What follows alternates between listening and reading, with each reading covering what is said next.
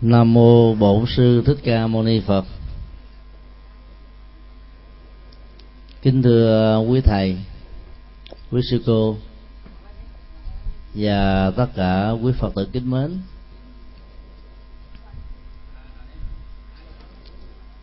Nhân ngày khai đàn pháp môn tịnh độ, chúng tôi xin chia sẻ nền tảng của pháp môn tịnh độ. Pháp môn tịnh độ được đức phật à, thích ca giới thiệu thông qua kinh a di đà. Một bản kinh rất quen thuộc và trở thành là nền tảng thực tập tâm linh của những người tu theo pháp môn tịnh độ tông.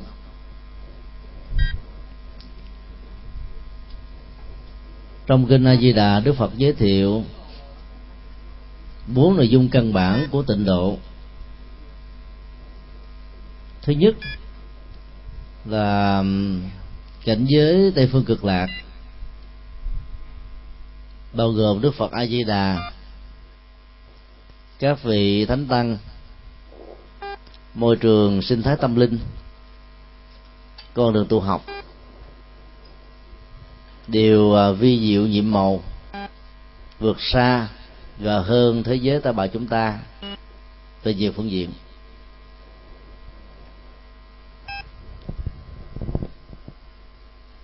Thế giới đó được định nghĩa trước nhất là một thế giới bảy báo. Và tất cả các cư dân ở trên ờ, thế giới này đó đều đạt được cái trình độ a bảy bạc trí.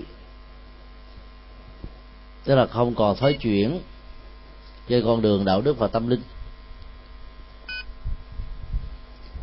Sở dĩ được như thế là nhờ vào cái cộng hưởng tu tập hành trì của đức phật. Chư vị bồ tát.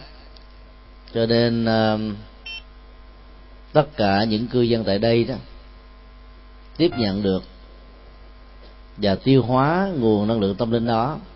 Cho nên uh, sống an vui hạnh phúc.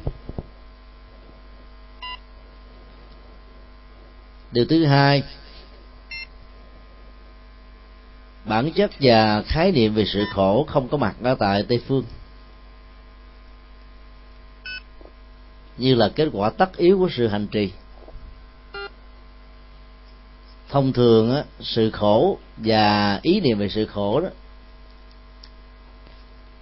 tồn tại theo một cái cấu trúc nhân quả.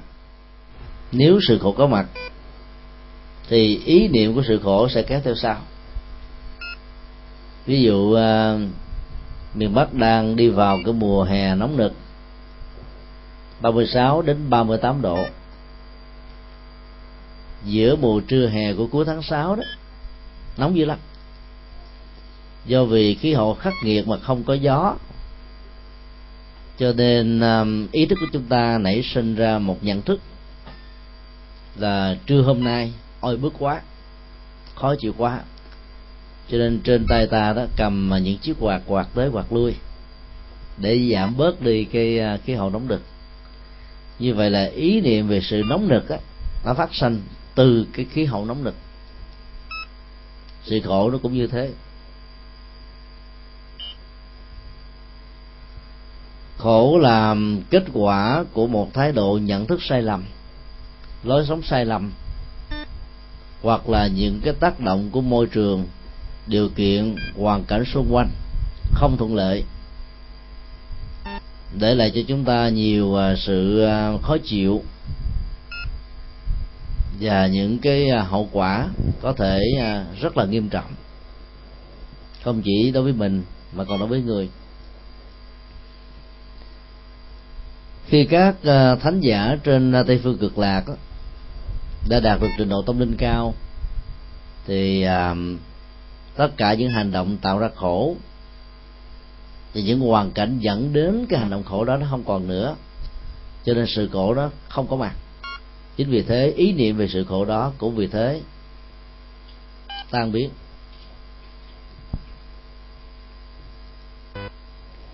Điều thứ ba phương pháp thực tập ở à, trong kinh A Di Đà được Phật mô tả là mỗi sáng sớm, các vị cư dân nhặt vô số các loại hoa, đem đến mười phương cõi, cúng dường các đức phật, xong rồi trở về lại bổn nước của mình. Ăn cơm xong, từng bước thiền hành thảnh thơi đoạn kinh này à, nó có cách thức mô tả biểu tượng. Nếu mà ở trên tây phương chỉ làm cái công tác là dân hoa, cúng dường các đức phật không đó, thì à, ở hành tinh này ta vẫn làm được. Người nông thôn có thể à, hái hoặc là cắt những loại hoa đẹp, bao gồm hương đồng cỏ nội, dân cúng lên đức phật thì có cần gì phải sanh về đó mới làm được việc này? Hoặc là ta ra ngoài chợ, trao đổi giá trị tiền tệ để có được những cành hoa đẹp, những bông hoa tươi, hoặc là sen đầu mùa trong tháng hạ này để dân cúc cho nên ta phải hiểu theo ý nghĩa biểu tượng, vốn được xem như là cách thức mô tả rất là có chiều sâu của kinh điển đại thừa. Đặc trưng của hoa là nét đẹp và mùi hương. Kinh pháp cứu đức phật dạy, hoa đẹp mà không có hương đó, thì nó chỉ có giá trị nhất thời thôi. Cũng như à, lời nói tốt, ý tưởng hay mà không ứng dụng, không tiêu hóa, thì không mang lợi ích, không tạo niềm vui cho ai. Đôi lúc nó còn phản tác dụng như vậy cái hành động hái hoa, đem đi nhiều nơi để cúng dường đó, thì ta phải hiểu đó là cái phần mà dân tặng hoa công đức, phước báo. Mỗi một hành động dấn thân phụng sự xã hội đó, nó tạo thành hoa trái của hạnh phúc. Và do vậy, sáng hôm nào, các vị cư dân tại đây đều làm công tác từ thiện. Và cái đó nó được xem như là cái tiêu chí hàng đầu. Nó khác với con người ở hành tinh này đó là mỗi ngày, đầu giờ, ta làm cái công tác dân văn phòng, nghề nghiệp để ta tạo ra đồng lương. Và nhờ đồng lương đó, ta có được một đời sống ổn định. Như vậy là bản chất của nghề nghiệp là để tạo ra sự sống. Còn cư dân tịnh độ đó, thì dấn thân, ban tặng, dân hiến, phụng sự và lấy cái à, đối tượng khổ đau của cuộc đời đó làm à, phương châm để hành đạo, giảm bớt cái khổ đau đó. Cho nên cái đó được gọi là sải hoa. Sau khi làm các công tác từ thiện rồi đó thì kinh mô tả là trở về lại tây phương, ăn cơm trong thiền hành từng bước thảnh thơi. Nếu ta áp dụng cái phương pháp này trong việc làm từ thiện thì rất là hay đó là một cái nghệ thuật để tiết kiệm công đức và phước báo. Không ở khách sạn ba sao năm sao bảy sao mà trở về nơi cái bổn tự của mình. Hay là một cái um, nơi đạo tràng có sự trang nghiêm của tâm có sự hành trì. Và ăn xong rồi đó không phải nằm ngủ mà là tạo ra một sự thực tập. Đi bách bộ để thiết lập chánh niệm và tỉnh thức. Thực tập được như thế thì à, ta không có những cái chứng bệnh béo phì, mỡ trong máu, đau nhức xương khớp, hay là những cái chứng bệnh tai biến. Nhân dân vốn do thiếu sự vận động mà ra. Thế giới phương tây ngày nay có nhiều chứng bệnh là vì thiếu vận động. Còn à, đức phật dạy trong kinh a di đà đó, mỗi người phải cố gắng làm sao vận động. Sau ờ, giờ cơm đó là phải đi, chứ không có ngồi hay là nằm. Làm được như thế thì khỏi phải đến các cái trung tâm ờ, thể dục thẩm mỹ đối với người nữ, thể dục dụng cụ đối với người nam. Cũng không cần phải tập thêm thể dục gì. Và sự vận động như thế đó là một cái nghệ thuật, vừa có phước, vừa có tâm linh, vừa có sức khỏe y học và như vậy ta kiệm được phước báo ở trong lúc chúng ta dấn thân làm các công tác từ thiện. Nói chung, điều à, thứ tư ở trong kinh a di đà đức phật dạy là tất cả các hành giả đó muốn giải phóng nỗi khổ niềm đau của mình thì à, sử dụng phương pháp à, niệm phật. Mà tiêu chí đặt đặt ra được gồm có hai, nhất tâm và bất loạn nhất tâm là trạng thái à, chuyên nhất. Giữa hơi thở, ý thức theo dõi sự vận hành của hơi thở và các động tác đi đứng nằm ngồi vốn tạo ra quan nghi tế hại của con người. Làm thế nào để cho thân và tâm của mình nó có mặt cùng một chỗ? Thì cái nguồn năng lượng sáng suốt của con người trở nên rất là minh mẫn. Con người sẽ không có thói quen là phóng mình về quá khứ với núi tuyết và do đó đó, các nguồn năng lượng ở hiện tại không bị tiêu hủy đi. Và cũng không lao mình về tương lai với những giả định, chương trình, kế hoạch mà nó không hề có nền tảng thiết thực gì ở hiện tại.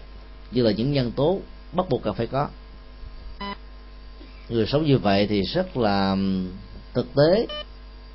Nỗ lực hết mình bằng phương pháp, bằng tấm lòng, bằng điều kiện có được ở hiện tại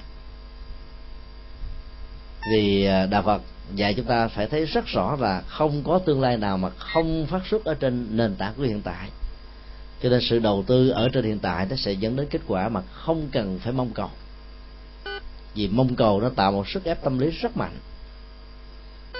Và do đó nó có thể để lại những cái à, đè nén về cảm xúc. Từ đó cái kết quả nó nó không được cao quý vị thử hình dung ờ, lần đầu tiên mình đi ờ, thăm một người nào đó hay là trở về quê thăm ờ, cha mẹ ông bà sau nhiều năm tháng xa cách đó.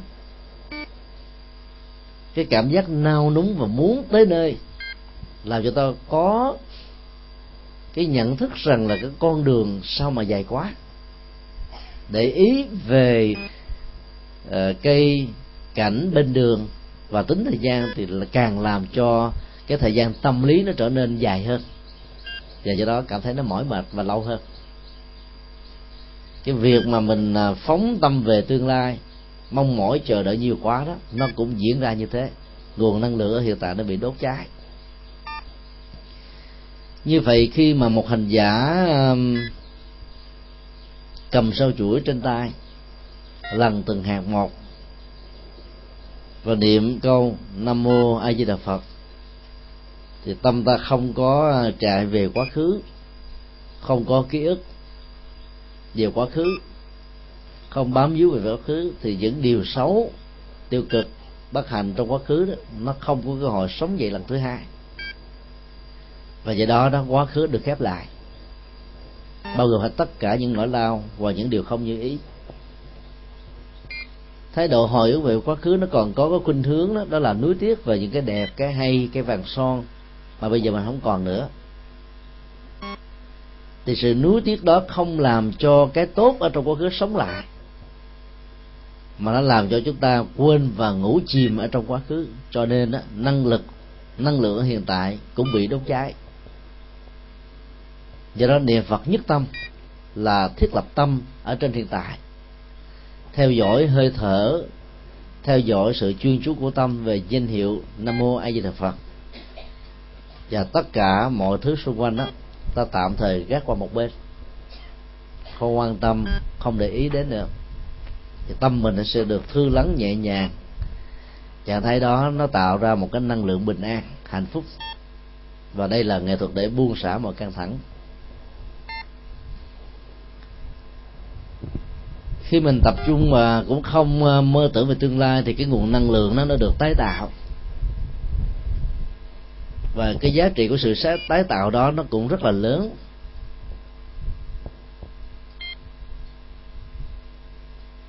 Cho nên nó dẫn đến một cái kết quả kéo theo sau đó là tâm mình không bị điên đảo mộng tưởng. Cái đó gọi là bất loạn. Các nhà khoa học gia những nhà thí nghiệm các nhà họa sĩ các nhà nghệ nhân khi làm một cái công trình hay là một cái nghiên cứu nào đó mức độ tập trung của ý thức cũng khá cao nhưng vẫn không được xem là nhất tâm và bất loạn. Đó mới chỉ là sự tập trung của ý thức thôi. Và bên trong của ý thức đó, nó còn có cái nỗi mong cầu người thì vì danh kẻ thì vì lễ. Hoặc bao gồm luôn cả hai. Chỉ ít có khi nào một người nào làm bằng một cái tinh thần vô tư. Cho nên đi kèm theo sau hoặc là song hành với nó các công trình nghiên cứu khám phá đầu tư hay là các cái à, tác phẩm nghệ thuật đấy nó đều có cái vỏ của cái tôi. Cho nên đó, loạn tưởng mộng tưởng và những ước muốn đó, nó đã làm cho người đó bị đốt cháy đi rất nhiều năng lượng. Vì như vậy trong lúc ta niệm phật đó ta phải giữ được trạng thái um, không mong cầu. Có một số người mới bắt đầu thực tập pháp môn đó thiếu người hướng dẫn đó, thì có thói quen đó là mình niệm nam mô di đà phật là mình cầu đủ thứ. Xin ngài gia hộ cho con được bình an thăng bằng quý tuộc được thượng hòa cơm no áo ấm lúa thóc được mùa mưa hòa gió thuận. Chồng á, thì được à, thăng qua tiến chức con cái thì đổ đặt cao. Ta cầu đủ thứ hết á. Và do đó ta được mệnh danh là thích đủ thứ.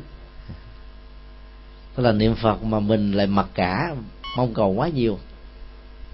Thì như vậy là cái chất liệu và chất lượng bình an nó mất đi hết. Trong cái đó cái nghệ thuật niệm phật là, là để làm cho tâm mình được chuyên nhất và bất loạn. Nó là một nghệ thuật thay thế. Vì thông thường á tâm ta có thói quen giống như con vượn chuồng cành con ngựa ngoan ở ngoài đồng chạy nhảy và rất là khó kiểm soát. Cho nên uh, sử dụng nghệ thuật niệm phật là để cho tâm mình được lắng dịu lại như là mặt nước hồ thu tất cả các cảnh vật xung quanh đó nó được phản ánh rõ mồn một từ màu sắc, vóc dáng, hình thù, tư thế.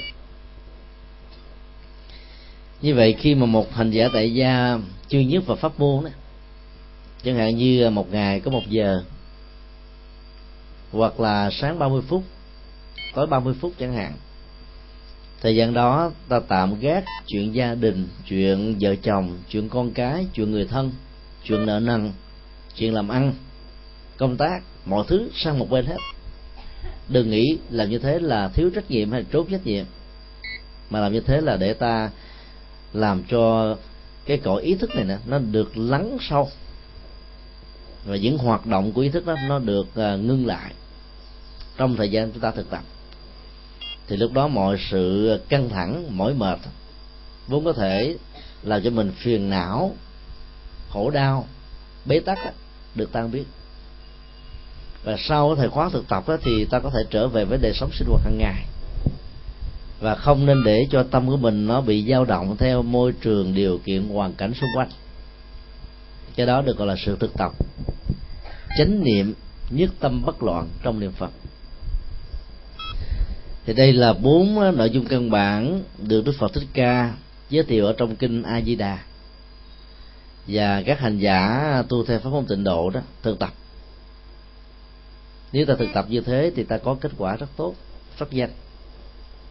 Và trong giờ phút hiện tại tại ngay nhà, nơi làm việc ngoài đồng ruộng, hay bất cứ nơi nào ta có mặt đó, thì à, nó đều mang lại sự bình an, hạnh phúc, an vui. Đó là giá trị của sự thực tập ở hiện tại.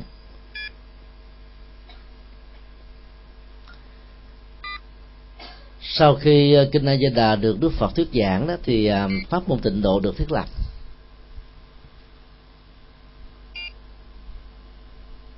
Tông chỉ chính yếu của pháp môn tịnh độ đó gồm có ờ, ba yếu tố được xem như là thế chương vàng thành một thành ngữ rất là nổi tiếng và quen thuộc. Tính, nguyện và hạnh tính là niềm tin. Nguyện là phát nguyện.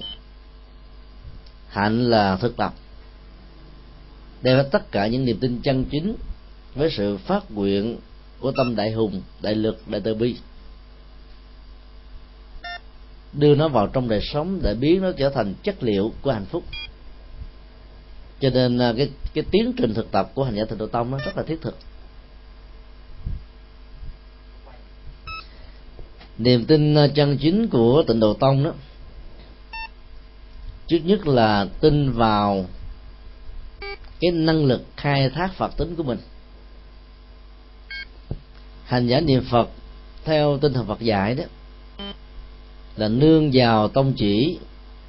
Có đức có một đức phật giác ngộ ở tây phương, tên là a di đà hiện đang thuyết pháp. Và có một đức phật lịch sử hiệu là thích ca mâu ni. Người khai sáng ra đạo phật. Cũng là một nhân cách. Giống như bao nhiêu con người. Và sau đó giác ngộ đạo lý. Khám phá ra đạo phật. Và trở thành bậc đại giác ngộ. Qua hình ảnh của đức phật lịch sử và đức phật ngoài hành tinh,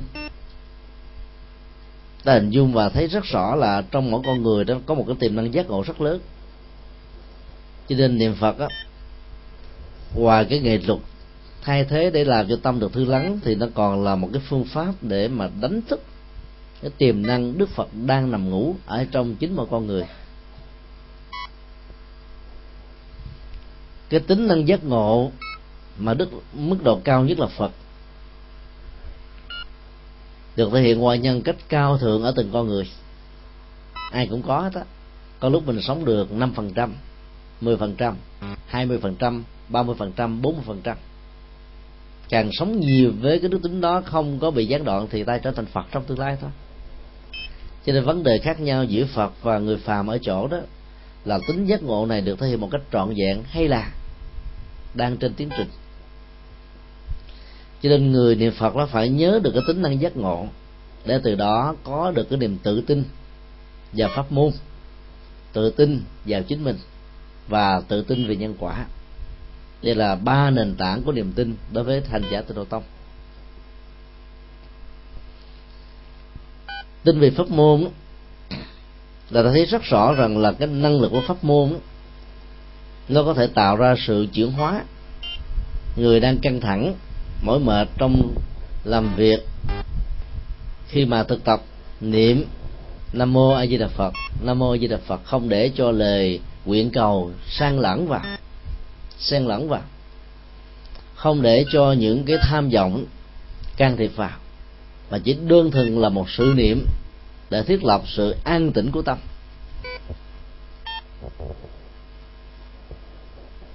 Thì ta thấy rất rõ là pháp môn có khả năng trị liệu.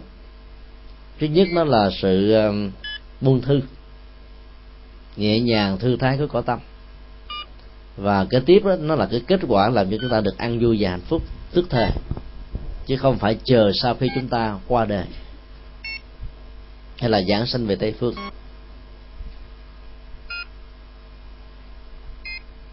Đó là tin vào pháp môn.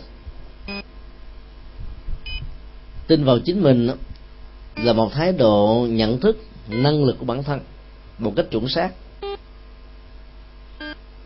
Đạo phật dạy chúng ta có một quan niệm như thế này là trong cuộc đời này, nếu đã từng có các vị phật các vị bồ tát, các vị thánh tăng, đã từng có các bậc vĩ nhân, thiên tài, nhân tài, ở nhiều lĩnh vực khác nhau. Thì ta đây cũng có thể làm được như thế. Không nên tự khinh chính mình, mà bỏ cuộc, hay là đánh mất cơ hội để trở thành họ trong tương lai. Đó là năng lực về sự tự tin. Sự tự tin định được định nghĩa là một chiếc chìa khóa để mở cửa tiềm năng ai cũng có tiềm năng.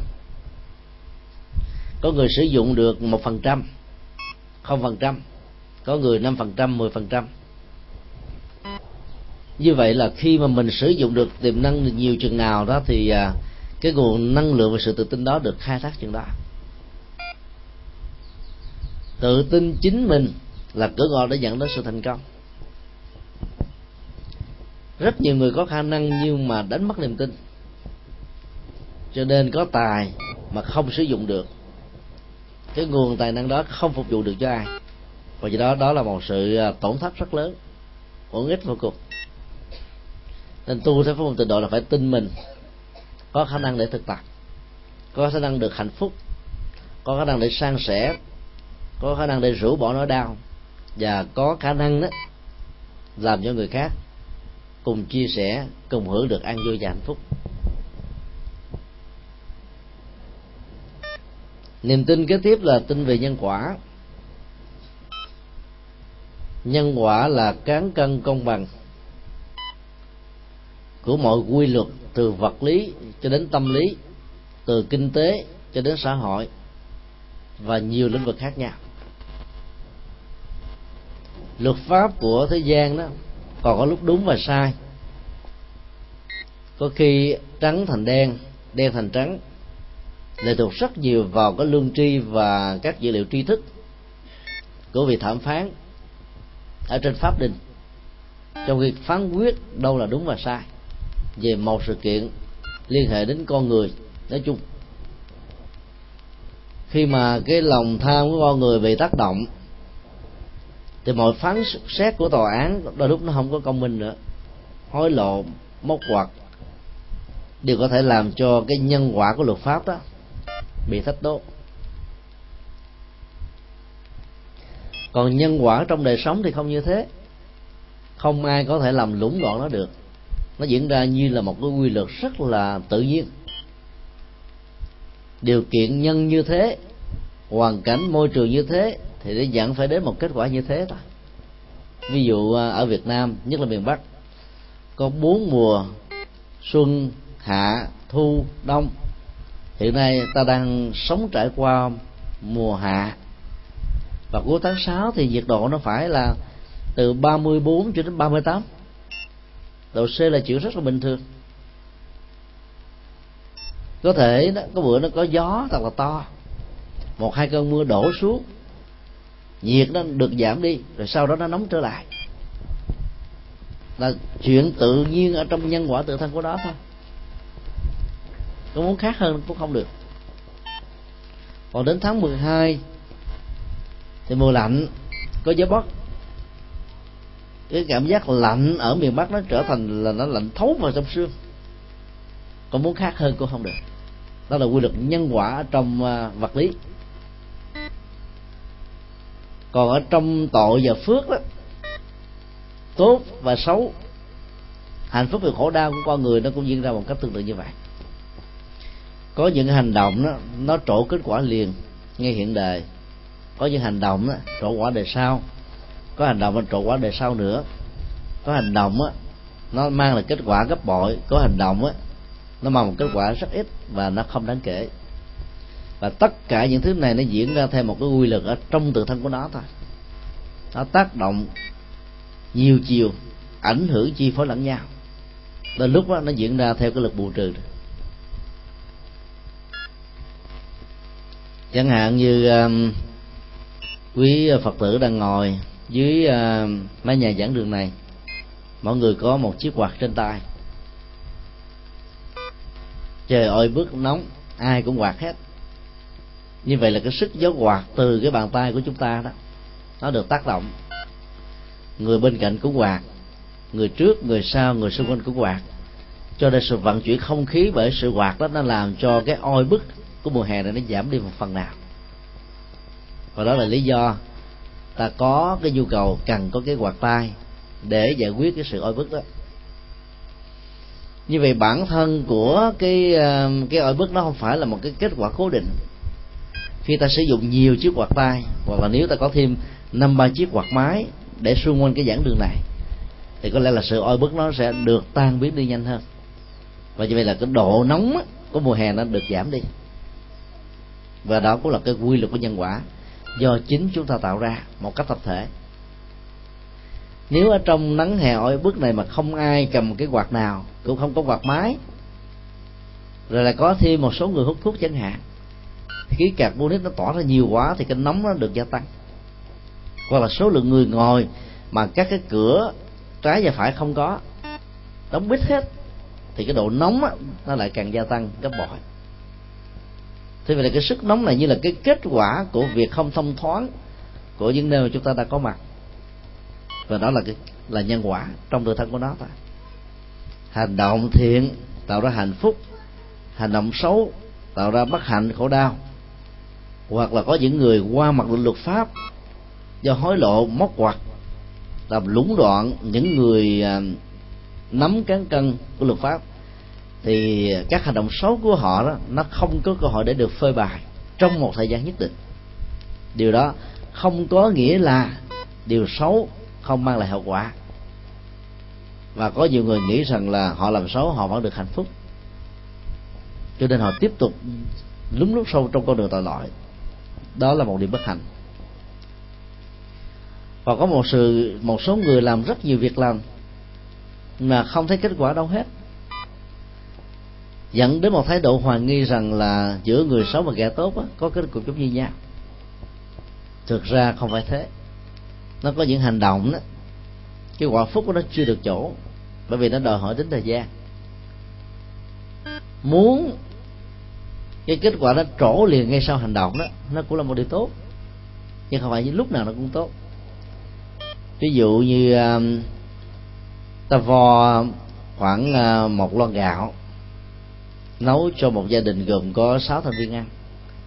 Để trên bếp, sau hai chục phút, canh lửa, than độ nóng ta có được một nồi cơm và đem ra ăn liền.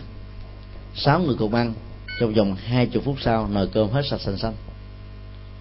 Đó là cái quả trước mắt, và nó không còn để lại cái gì hết. Thì như vậy, nó chỉ đáp ứng được cái cái nhu cầu hiện tại thôi nhưng mà nó có những cái hạt giống gieo trồng nó đòi hỏi tính thời gian. Và khi nó trổ quả nó không có mất, nó còn hoài, hoặc là nó còn ở một mức độ nào đó, tác động ảnh hưởng chi phối chúng ta. Thì những việc làm thiện chưa kịp trổ quả không có nghĩa là nó không trổ. Cho nên ta đừng quá lo xa mà dẫn đến lòng hoài nghi về tính nhân quả, như là một quy luật rất là tất yếu. Người tin được như vậy thì à, sẽ có cái trách nhiệm về đời sống đạo đức hành vi lời nói việc làm giao tế ứng xử. Cho nên người đó sống rất là lạc quan. Và không chán nản thất vọng trước những nghịch cảnh. Vì mình biết rằng là có những cái hạt giống đó, nó đòi hỏi tính thời gian để được trổ quả cho nên chưa trổ thì còn nguyên đó chứ không mất đi đâu hết rồi thì như vậy là khi một hành giả cầm một sâu chuỗi trên tay niệm nam mô a di đà phật lần từng hạt có thể à, tùy theo số sở thích và thói quen. Nam mô a di đà phật là một câu gồm có sáu âm tiết. Có người thích đó, là mỗi âm tiết lần một hạt. Và một câu đó là sáu hạt được lần qua. Có người thích đó là hai âm tiết là một hạt. Như vậy là nam mô di đà phật là lần ba hạt.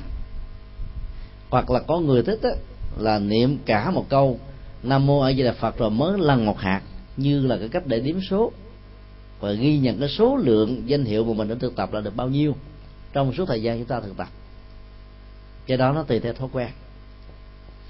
Vấn đề quan trọng là nằm ở chỗ là ta không để cho cái con số đó, nó khống chế mình, hoặc là mình chạy đua với số nhiều, số ít ở trong niệm tụng để tính công với phật, để mong phật gia hộ là ta làm sai mục đích. Còn việc tập trung vào việc điếm đó và để cho ý thức của mình nó không còn có cơ hội để bám vào bất kỳ một điều gì khác đang diễn ra xung quanh ta nhờ đó tâm mình được chuyên nhất và bất loạn. Về cái trọng tâm của pháp môn à, tịnh phật à, tịnh độ và niệm phật nó nằm ở chỗ này. Cho nên khi mà mình thực tập cái um, cái chuyên phạt thứ nhất của pháp môn tịnh độ đó là niềm tin thì ta niệm nam mô di đà phật và xác định rằng là ta, tôi có một tiềm năng giác ngộ. Tôi tin vào pháp môn, tôi tin vào giá trị chuyển hóa, tôi tin vào cái năng lực của chính mình, và tôi tin vào nhân quả để sống một cách có hạnh phúc và an vui. Nam mô a di đà phật. Cứ như thế ta thực tập. Niềm tin ở trong đạo phật khác với niềm tin tôn giáo ở chỗ đó là các tín đồ, các tôn giáo không được quyền đặt vấn đề về bất cứ một điều gì được nêu ra trong thánh kinh đúng hay là sai. Và họ còn phán cho những cái câu ai cắt cớ đặt những vấn đề hoài nghi thắc mắc thì bị tội với chúa. Sau khi chết á, sẽ bị trừng phạt xuống mọi ngục đời đời. Những cái điều đó làm cho cái cơ sở niềm tin à, mê tín nó tồn tại và phát triển.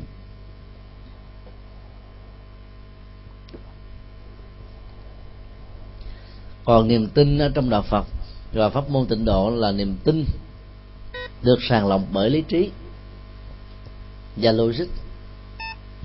Chỉ khi nào ta thấy điều đó nó thích hợp, ta mới thực hành theo. Chứ không phải ai kêu cái gì là ta thực hiện theo cái đó. Hành giả tịnh độ tông không cho phép mình tin một cách là là thiển cận như thế. Cho nên à, xác quyết được niềm tin đó nó sẽ làm cho mình có một cái năng lượng thực tập pháp môn đi về phía trước với sự bền bỉ kiên tâm. Dầu ai nói ngã nói nghiêng pháp môn vẫn vững như kiền ba chinh đó là niềm tin của hành giả. Sau khi xác lập được niềm tin đó, thì cái bước thứ hai ta phải tạo ra chân vạc mới. Đó là phát nguyện phát nguyện là một nghệ thuật để mở rộng cái biên cương của tâm. Và làm cho tâm ta trở nên cao thượng, rộng lượng, bao dung. Hướng về lợi ích của tất cả chúng sinh. Gần hơn là cộng đồng và tha nhân. Nó khác với sự cầu nguyện của các tôn giáo và những ảnh hưởng của nền tín ngưỡng dân gian các tôn giáo thường cầu nguyện lại chúa ở trên trời cho con được bình an, cho chồng con được hạnh phúc, cho vợ con nó được ờ, đẹp mãi, cho con của con được thành công.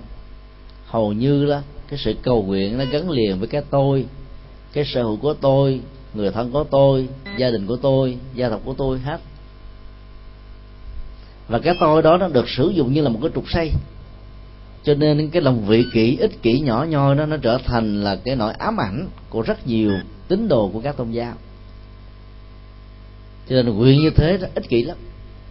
Và người tín ngưỡng theo các tôn giáo mà nguyện như vậy trở thành là mặc cả với thượng đế, mặc cả với các thần linh. Do đó, giả sử họ có làm việc lành gì đó, họ phát nguyện hay là cầu như thế cũng là một sự bất đắc dĩ, giao quán nhau thôi. Ví dụ những người ta đi đình để cầu cho mình được tại vị hay là thăng quan tiến chức. Rồi hứa với các thần rằng nếu con kỳ này được thăng quan, con sẽ à, làm chuyện a, chuyện b, chuyện c nào đó để đền tạ. Hoặc là khách hàng, bạn hàng đi xuống những cái miếu bà, nghĩ rằng là bà ở đây linh thiêng sẽ phù hộ cho mình. Mua một con vịt quay, gà quay, heo quay, cúng. Và cầu như thế này, nếu kỳ này con được toàn quyền, con sẽ cúng bà thêm 10 con vịt quay khác. Tức là mình lấy cái lòng tham của con người, mình nhân cái lòng tham của các thần lên. Và nghĩ rằng là các thần linh nó cũng giống như cái tâm phàm kẻ tục của mình. Cho nên cái mặc cả về nhân quả trong sự cầu đó nó làm cho tâm của mình trở nên rất là nhỏ hẹp, ích kỷ lắm. Phần lớn đó, nó rơi vào tình trạng đạo Phật gọi là phước chủ mai thầy có nghĩa là nếu như gia chủ đó nó có cái phước báo, do gieo trồng những việc điều lành, thì cái sự cầu nguyện đó, nó trở thành một chất xúc tác làm cho cái hạt giống tốt đó được trổ ngay thời điểm chúng ta cần. Thay vì theo tiến trình tự nhiên nhân quả, nó phải trổ vào tháng sau, năm sau hay là vài năm sau. Làm cho người cầu nguyện nó có cảm giác rằng thần linh hay là thánh thần ở đây linh hiển hơn ở những chỗ khác. Thực ra thì các thần, các thánh không thể nào ban phước cho con người và cũng không thể nào trừng phạt con người như dân gian đã từng quan niệm. Những hiện tượng sấm sét, động đất, sóng thần, hạn hán, lũ lụt, bệnh dịch, chết chóc là do các thần đế hay là các thần linh tạo ra? Hoàn toàn không có. Do vì hiểu sai như thế cho nên ta bắt cầu, rồi ta đi đúc lót các thượng đế, các thần linh để mong cho mình được bình an. Thì sự cầu đó nó nó không phải là cái cái cái nguyện của các hành giả tịnh độ. Hành giả tịnh độ thấy rất rõ là cái ờ, môi trường sống đó là một sự cộng hưởng, tác động ảnh hưởng lẫn nhau ví dụ nếu có bác nào cầm một cây quạt tương đối là to, quạt tới quạt lui, đưa từ trái sang phải như thế này. Nếu mình ngồi ở um, xoay mặt về phía trước và trước mình có một hàng người đang ngồi, thì cái tác động của cái tay quạt như thế nó sẽ làm cho ba, bốn người ở phía trước được mát theo, chứ không phải chỉ riêng mình. Như vậy là bốn người ngồi phía trước không có quạt mà vẫn được mát, đỡ tốt mồ hôi, đỡ nóng bức cái đó nó gọi được gọi là cộng hưởng là ảnh hưởng lẫn nhau mà.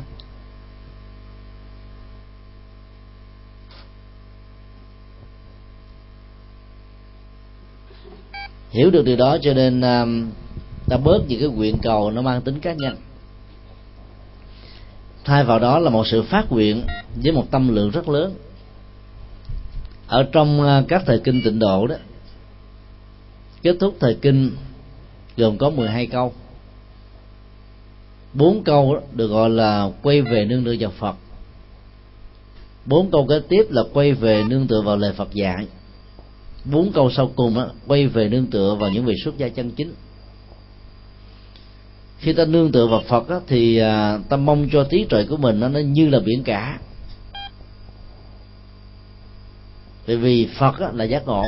Nương vào Phật là phải học theo Phật để ta tự cứu độ mình tự mang lại an vui hạnh phúc cho mình.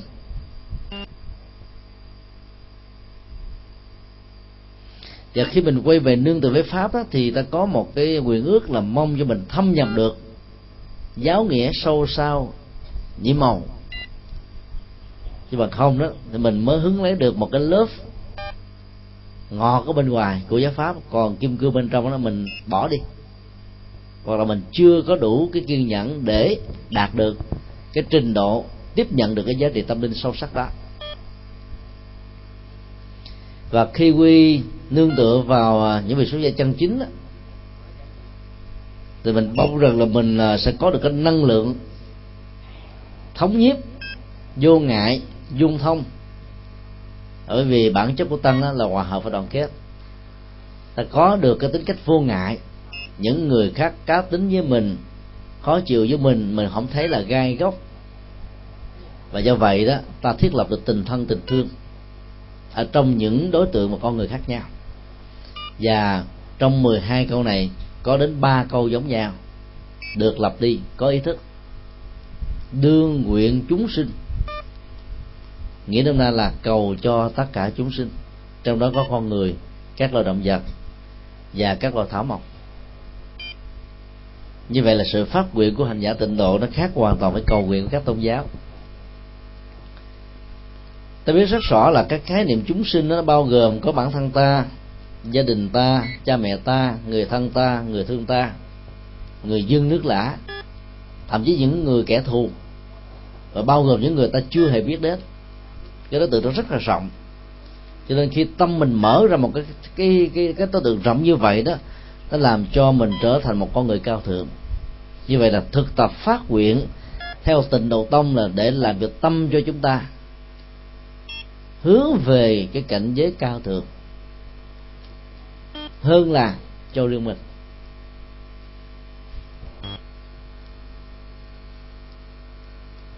Cái khổ đau của người khác đó, nó cũng một phần ảnh hưởng đến khổ đau của ta và ngược lại. Cái khó khăn lớn nhất là ta không thừa nhận điều đó. Dân gian có những câu là một con ngựa đau, cả tàu không ăn cỏ những loài vật còn có những cái cảm nhận về cái sự tương tác về nỗi đau. Để san sẻ nỗi đau, khi mà nỗi đau đó không thể nào được kết thúc, thì cái thái độ cảm thông với những cái biểu hiện như là không ăn cỏ, để giúp cho cái con ngựa đau đó nó bớt đi cái nỗi đau quá căng thẳng. Không là con người là một cái tổ chức xã hội có ý thức có giáo dục có kinh nghiệm có đạo đức có văn hóa và cao hơn nữa là có tâm linh. Thì cái sự tương tác giữa hạnh phúc và khổ đau giữa những con người với nhau nó cao hơn thế giới của lời Phật rất là nhiều. Cho nên khi à, ta thực tập phát nguyện cầu cho chúng sinh đó, thì tâm lượng của mình nó được mở ra. Vô cùng vô cận vô tận không có cái đường kính không có sự giới hạn ta không còn có phân biệt đây là người thân người sơ nữa. Và khi làm như thế thì tất cả mọi hận thù của người khác đối với mình nó được tháo gỡ hết. Hạnh phúc và hòa bình theo phật giáo đó nó chỉ có mặt khi mà con người sống với nhau trong tình thân thương hỷ xả tha thứ bao dung độ lượng. Và sự phát nguyện cầu cho chúng sinh đó, đã giúp cho mình thiết lập và sống với cái nguồn năng lượng như thế ta thường cầu cho người thân của mình thôi, chứ đâu ai cầu cho kẻ thù đó. Đạo phật dạy chúng ta cầu luôn cho kẻ thù. Vì nếu không cầu cho kẻ thù đấy kẻ thù đi tới con đường xấu của họ để biết bao nhiêu người bị khổ đau. Cho nên thay vì giận, mắng, chửi, trả đũa, giết chết họ, thì ta dùng những phương pháp để làm cho họ quay đầu. Và làm được như thế đó, thì cái bế tắc, cái gút, cái quan kết giữa hai bên nó được tháo mở.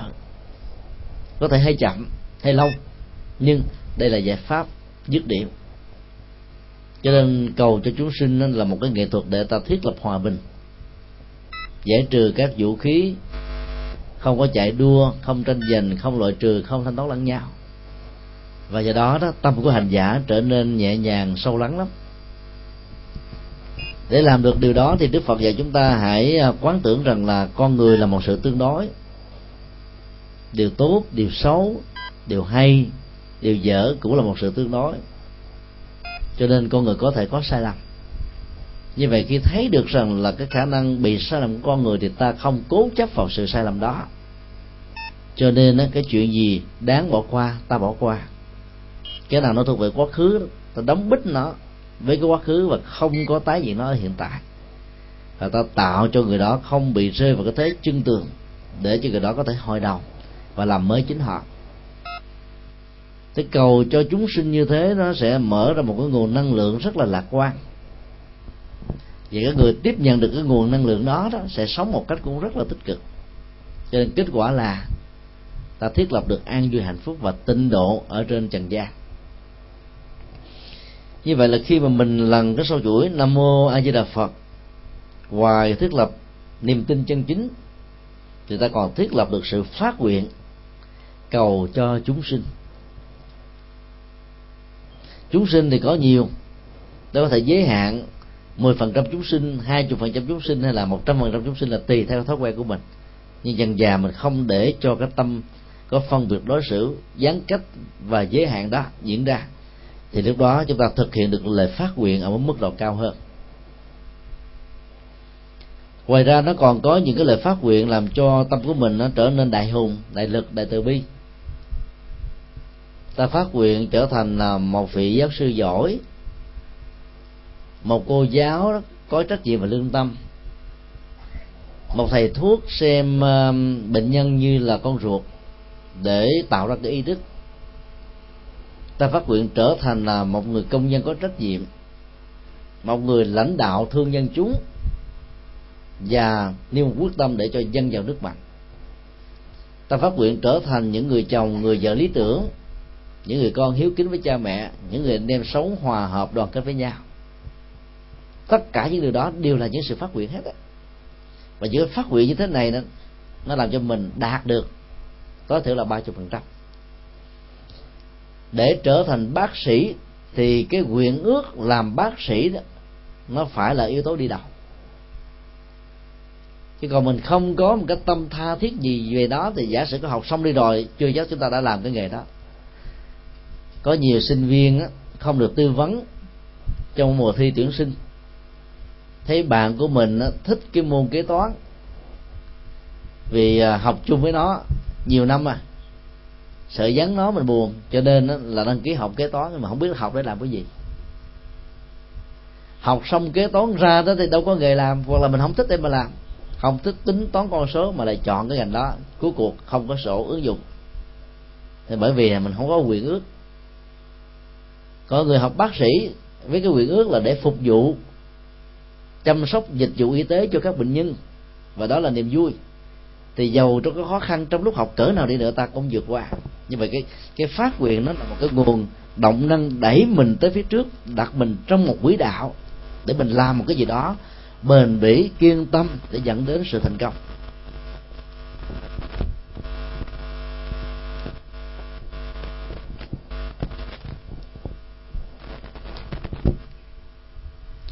Cho nên sự phát nguyện nó nó có một cái năng lực thúc đẩy ta dữ lắm.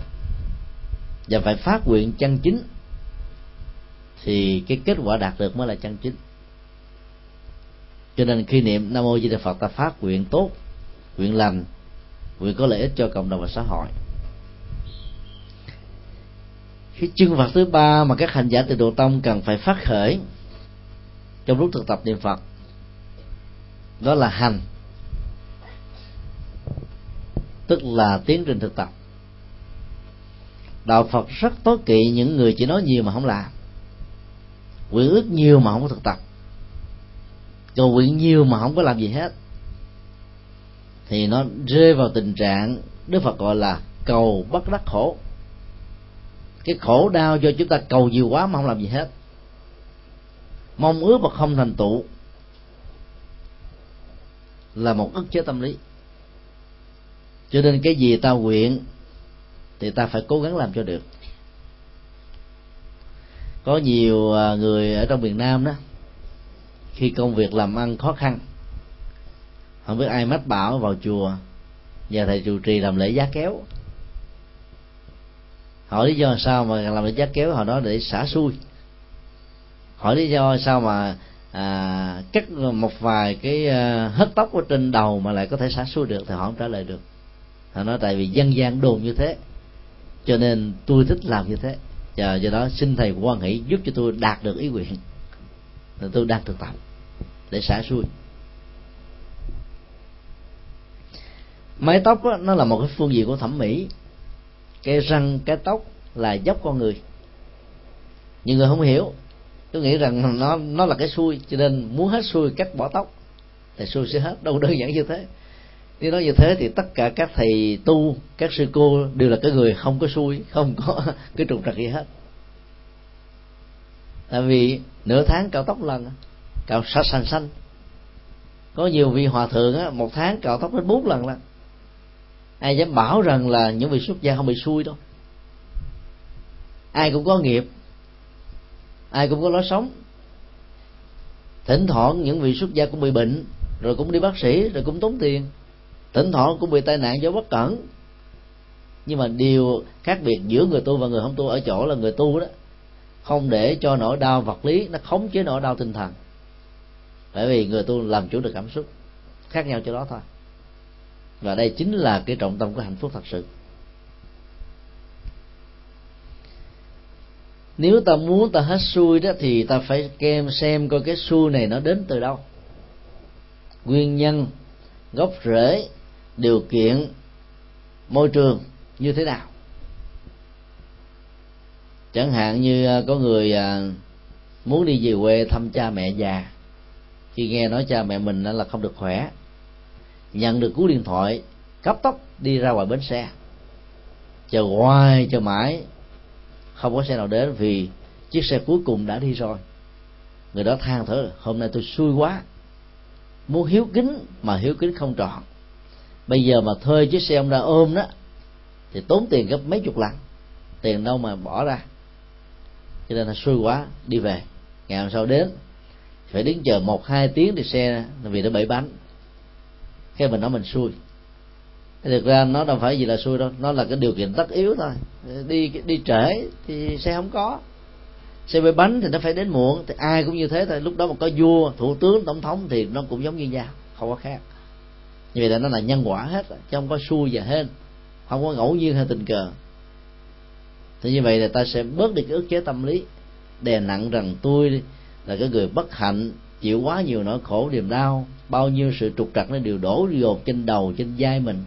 Khổ quá, khốn khó quá, bất hạnh quá. Càng than giảng, càng tự trách mình chừng nào thì nỗi đau nó dần gia ta chừng đó cho nên để xả xuôi đó thì ta phải phanh ra được cái gốc rễ của cái xuôi và khắc phục. Muốn hết xuôi thì lần sau đi đúng giờ đi sớm hơn chút xíu. Thì làm sao mà bị trễ xe muộn xe thì lúc đó là ta có thể gặp được cha mẹ già. Và để thỏa thể hiện sự hiếu kính thôi. Khắc phục thôi là như vậy hết. Hoặc làm ăn thua lỗ thì phải phân tích cơ chế thị trường. Đầu tư có đúng cách hay không? Có nhiều người nghe nói là chơi thí, ờ, chứng khoán giàu lắm vốn dưới bao nhiêu đi thuê ngân hàng, bỏ vô. Chứng khoán bị tuột dốc, phá sản. Nó năm nay tôi xui quá, tại vì bị ham chứ. Ham giàu sang phú quý nhanh thì phải nghèo cho, nghèo chóng.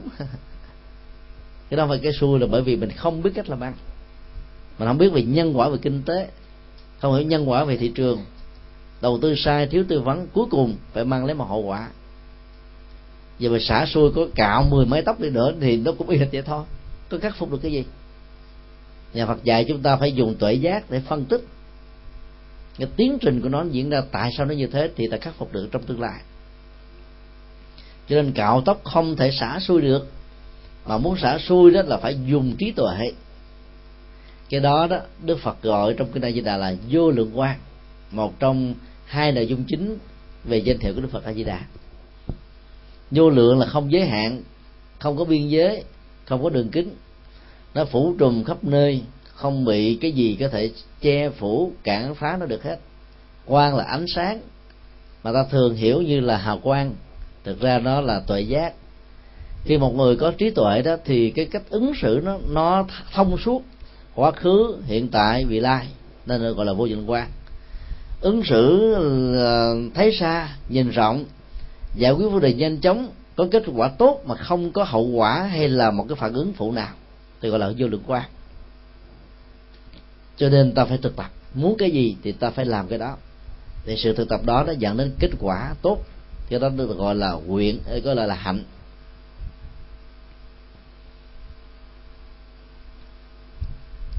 Ở trong kinh đức phật có đưa ra một ánh dụ có con chuột đào hang nhưng không ở có những con chuột không đào hang nhưng mà chờ ai đào hang sẵn thì vào ở. Có loại chuột không đào hang mà cũng không ở. Và có loại chuột đó vừa đào hang vừa ở. Đào hang nó liên hệ đến sự nỗ lực. Phải dùng đến cái à, cái miệng và bốn cái chân. Đào, rồi ngậm lấy cát, đất, đưa ra bên ngoài, ở một nơi thả nó xuống, sau đó quay trở về để tiếp tục đào cái đo lực này là phải mất đến hàng ngày. Thì mới có thể có kết quả, có được một cái hang ở dưới lòng đất để tạo ra một sự trú ẩn và an toàn. Những con chuột không chịu đào hang mà cũng không cho ở trong hang đó, nó dễ bị chết lắm. Thứ nhất nó lười biếng, không chịu đào, mà muốn có thích kết quả để mà hưởng làm sao có được. Mà sống tối ngày cứ bò trên mặt đất thì thế nào cũng bị người ta phát hiện và đặt bẫy hay là cho thuốc chuột mà chết cho nên cái tương lai của những con chuột lười biếng như thế không có hành động đó, rất bấp bênh, hên xui may rủi. Thứ hai là loại chuột đào hang mà không ở, có nghĩa là nổ được làm, đến đến lúc mà hưởng thành quả lại bỏ cuộc nữa chừng. Có nghĩa là cái người đó thực tập không bền bỉ, không bền lòng, không vững chí, không vững tâm. Thiếu sự chịu đựng, không có được cái nhận thức sáng suốt cho nên đó là cái thành quả lẽ ra mình hưởng nhưng trở thành là con Giêsu thì đó cũng là một sự bất hạnh. Loại thứ ba là không đào hang mà ở ân gian ăn cắp thành quả của người khác. Đó là những tên đạo chích. Đó là những kẻ gian manh, những kẻ lọc lừa, những kẻ hối lộ, những kẻ quan tham. Tức là chờ thành quả của người khác làm để đưa một cái bắt chặt nào đó để người ta phải hối lộ đúc lót, lấy lòng, thì mình mới ờ, bỏ qua và sống ở trên cái à, mồ hôi nước mắt của người khác đó thì cái đó nó không bền. Trước sau gì cũng phải phải đền tội trước luật pháp. Và hạng thứ tư đó là được đức phật khích lệ tán dương. Tức là nỗ lực đào hang, đào có phương pháp, đào đúng cái thời điểm, đào đúng cái địa điểm, thì cái hang đó sẽ thành tựu bền bỉ, an toàn. Và ở trong đó đó cũng dẫn đến tình trạng an toàn, có tuổi thọ, có sức khỏe và đức phật kết luận rằng các hành giả tu theo đạo phật đó đạo đó là một cái sự tìm kiếm về tri thức Phật pháp. Có người phải vất vả lắm mới hiểu được đạo Phật. Những cái vùng mà thôn quê vùng sâu vùng xa đó cái cơ hội để nghe Phật pháp đó, ít hơn là ở những vùng thành thị. Chẳng hạn như là tỉnh Thái Bình hay nhiều tỉnh miền Bắc đó một tỉnh Thái Bình thế này chỉ có 50 vị tăng 350 vị ni. Biết bao nhiêu triệu dân, bao nhiêu ngôi chùa, chư tăng và chư ni không đủ sức để phục vụ hết. Cho nên là người phật tử bị thiệt thòi.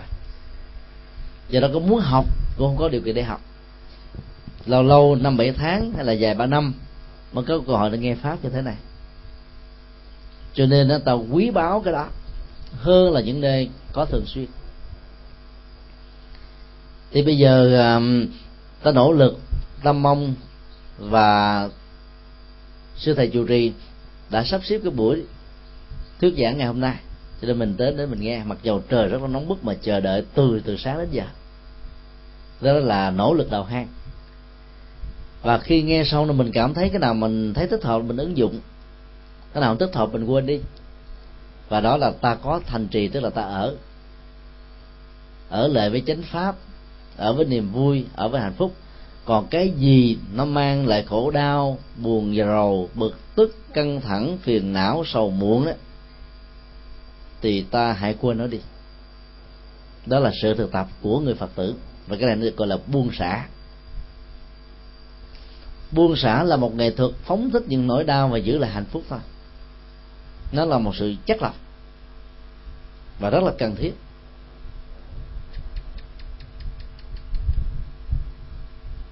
Như vậy nói tóm lại, phương pháp của tịnh độ tông gồm có à, chân phạt ba yếu tố là tính, nguyện và hạnh.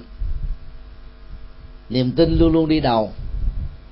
Sau niềm tin đó là một cái lời khao khát, một cái phát nguyện về cái tốt để ta dấn thân. Và muốn có kết quả thì ta phải hành động chứ không có ngồi mơ tưởng không mà có được. Ôm cây đợi thỏ ngồi chờ sung rụng thì à, không bao giờ đạt được cái gì. Ngoài sự thất vọng chán chường bế tắc khổ đau vẫn hoàn khổ đau. Nói tóm lại cái pháp môn à, tịnh độ đó nhằm một mục đích là giúp cho ta được an vui và hạnh phúc. Rũ bỏ được những trần cấu phiền muộn ở trong cuộc đời. Ở hiện tại thì sống an vui. Sau khi chết đó, nếu ai có nguyện vọng chân thành phát nguyện sanh về tây phương cực lạc của đức phật a di đà, thì người đó họ đủ các điều kiện để đi.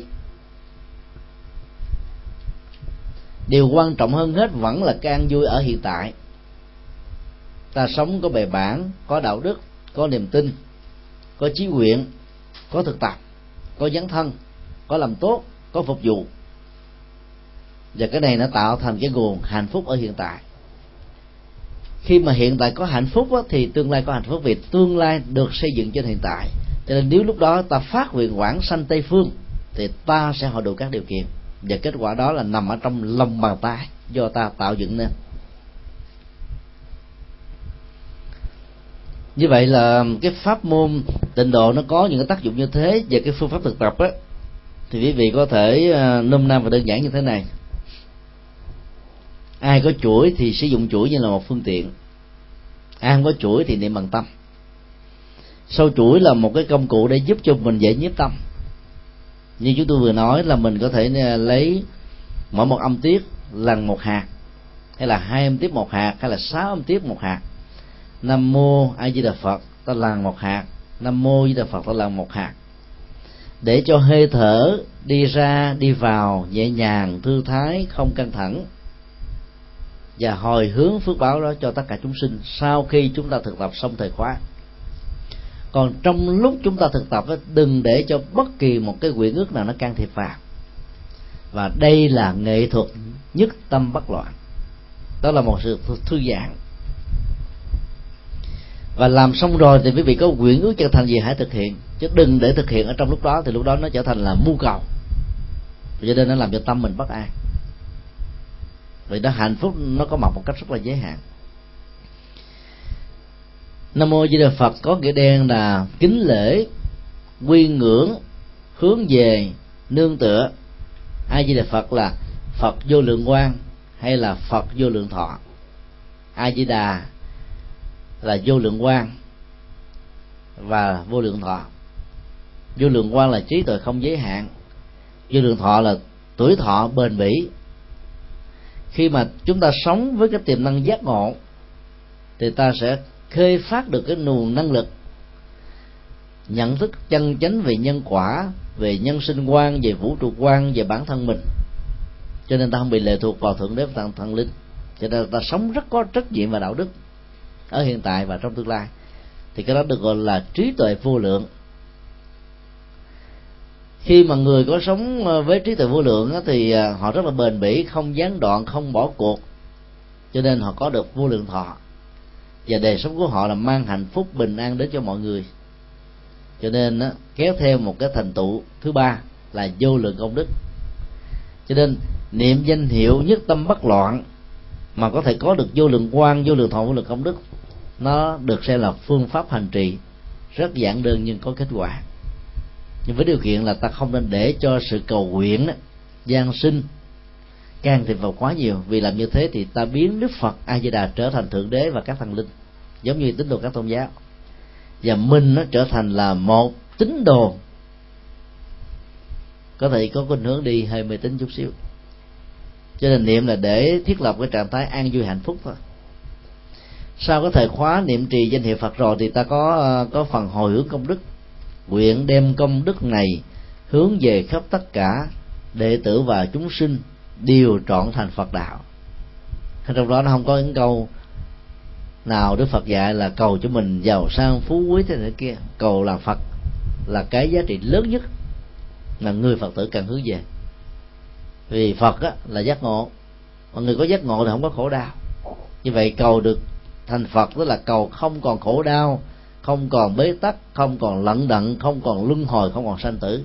Đó là cái giá trị cao nhất mà một hành giả pháp môn tịnh độ có thể làm được. Thì đó là nội dung căn bản của bài à, pháp thoại nền tảng pháp môn tịnh độ.